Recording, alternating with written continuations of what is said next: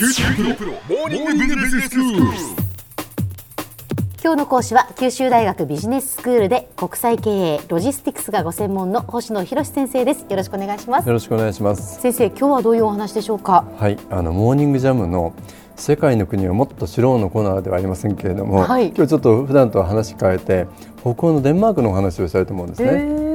デンマークの親しい友人と話をしていてこの国にとっても興味を持ったんでゴールデンウィークに3泊4日で行ってきたんですよ。そうなんですね、そのどんなところに興味を持たれたんですか先生？あのデンマークっていうのはですねさまざまな世界的なランキングでトップに位置してるんですよね、はい。トップクラスなんですよ。え例えばデンマークって人口約578万人ですから、福岡県の人口の510万人よりもちょっと大きいぐらいですし、え GDP は世界の37位っていうとむしろ小さな国ですよね。えはい、それにもかかわらず幸福度で世界の第3位、うん、汚職の少ない国としては世界で第2位、はい。世界の競争力ランキングで7番、えー女性の就業率の世界7番とですねもう本当にトップクラスなんですそれも。本当にそうですね、あの北欧の国というのは、はい。例えばこう福祉が充実しているとか、は教育が充実しているとか、はい。そういう話を聞くので、はい。あまあ、幸福度がやっぱ高いんだろうなという感覚はあったんですけれども、はい。やっぱりまあこれぐらいその世界のランキングでもトップクラスだっていうことなんですね。そういうことなんです。ええまずその注目するのはですね、その幸福度、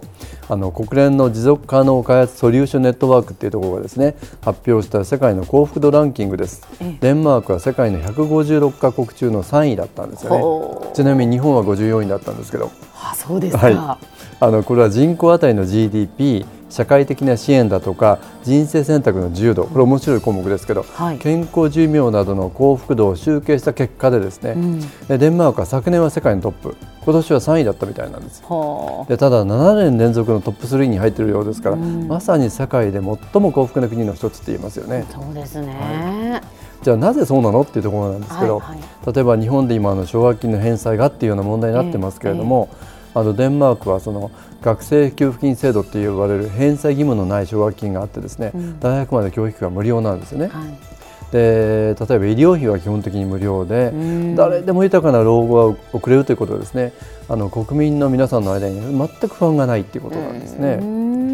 んでさらに20代から60代の女性の社会進出率が73%これもトップ10には入るんで、ええ。ここの子育て環境が整っているっていうさまざまなこう理由があるようなんですね。そうですね。子供を産んで、えーでも社会で、まあ、仕事をするっていうことがやりやすい環境だっていうことなんですね。こういう話を聞いているとああやっぱりいいなっていうふうに思うんですけれども、はい。ええ。じゃあ今度逆の面ちょっとお話したいと思います。はい。デンマークの所得税はですね住民税と深医療税という税金を合わせるとなんと52%これ世界で3番目ぐらいの高さらしいんですけど、はいはい。つまり収入の半分以上が税金で持っていかれるっていうこと。これちょっと辛いですよね。それだけ税金なんですね。そうなんです。ちなみに日本の所得税っていうのはまあ累進課税なんで、年収によって税率変わっていくんですけれども、ええええ。所得税は年収695万円から900万円で23%、900万円から1800万円で33%っていうことですから、それと比較しても52%ははるかに高いですよね。はいさらに消費税なんですけど、これ25%なんですね。日本の3倍です。はい。でただもっとそれ以上高い国もあるようで、ハンガリーの27%アイスランドに次ぐ世界で3番目ぐらいらしいですね。へえそうなんですか。まあ税金が高いと聞くとえ？って思いますけど、まあ、だからそれがこう裏を返せばというか表裏一体でその福祉が充実している、まあ、その教育無償化であるっていう、はい。じゃあそのお金はどこから出てくるんだって言ったら、やっぱりその税金を上げるっていうことだからこそできることなんですよね。そういうことですよね、うん。つまりやはりその税金でいろんな社会福祉が賄われているから、誰もが安心して出産もできるし、えー子供を育てることができ、えー教育も充実していてさらに老後まで面倒が見てもらえるってそういうことなんですよね。だから税金が高くてもはい。文句が出ないわけですよね。そうなんです。でその文句が出ない理由なんですけど、はい。もう一つ面白いランキングなんですけれども、デンマークっていう国はですね非常に汚職なんかがないクリーンな国らしいんですよね。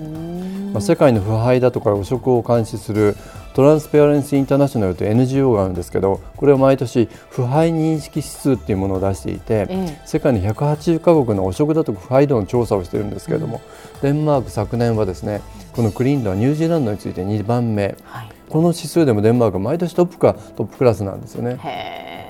日本は20位なんですけど。あそうですか、は高いと考えるか低いと考えるか、うん そうですね。ですよね。えつまり何を言いたいかというと、まあ、デンマークは幸福度でも税率でもですねこのクリーン度でも常にトップクラスにあるっていうことはなんか全てリンクしているように思うんですよね。えそうですね、はい、学校中退した人だとかですね成人教育のための施設に連れて行っていただいたんですけど、はい。中退した人がですね高校卒業資格を取るためにあるいは再就職に向けてあの勉強する能力やスキルを身につける施設だったんですけど、もう全館すべてあのアップルコンピューター社の機器でですね素晴らしい機器とデザインに囲まれた施設だったんですけど。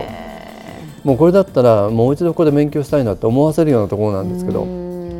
つまりそれだけ税金を払うことによっても質の高い教育を受けて、まあ、現役時代から安定した生活を送って豊かな老後が過ごせるっていうのはですねやっぱり政治に対する信頼感だと思うんですよね。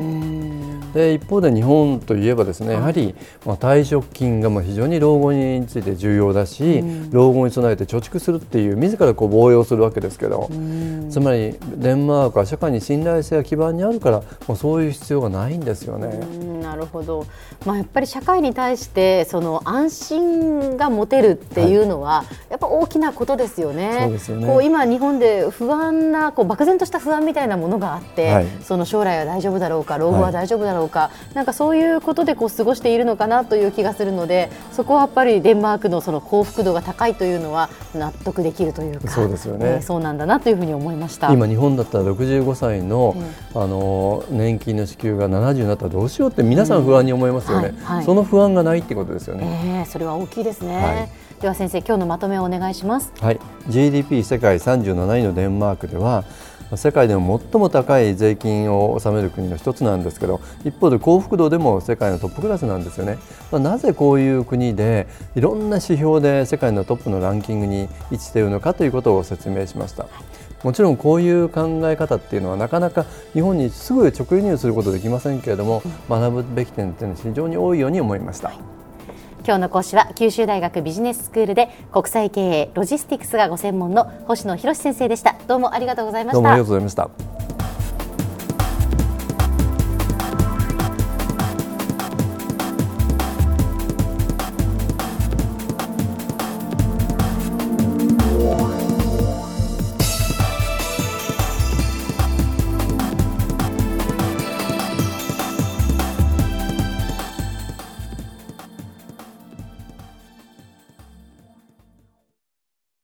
QT プロは通信ネットワーク、セキュリティ、クラウドなど QT ネットがお届けする ICT サービスです。